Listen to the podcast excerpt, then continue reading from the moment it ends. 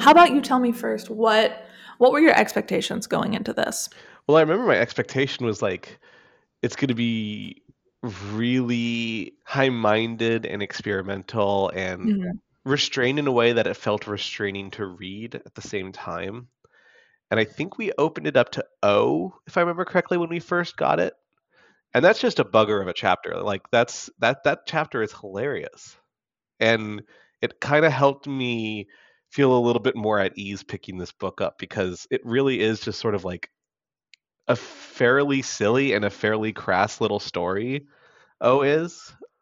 You know, that made me m- more comfortable about sort of picking up and diving into this very rigid way of reading and writing. Mhm. What about you?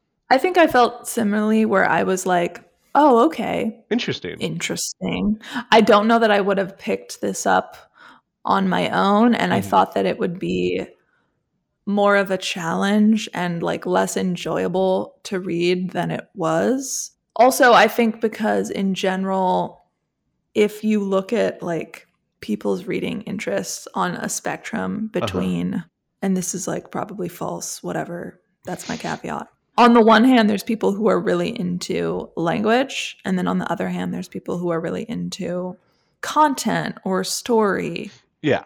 Now, obviously, you could say, my language is my story, blah, blah, blah. Those are the same thing. But, you know, hypothetically, I think I'm further skewed towards language than your average reader, yeah, probably.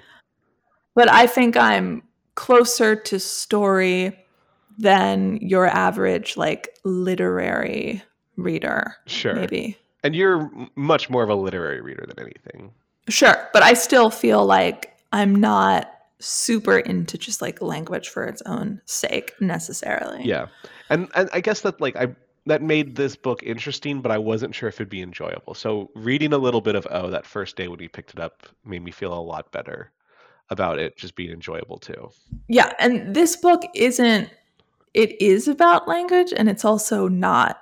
Yeah. Like this book is almost like a deconstruction of what language is because as it goes on it almost becomes like sub sub literate. Yeah. No, the U chapter is ridiculous. It's like caveman speak. That is that is honestly doing a disservice to how cavemen used to speak.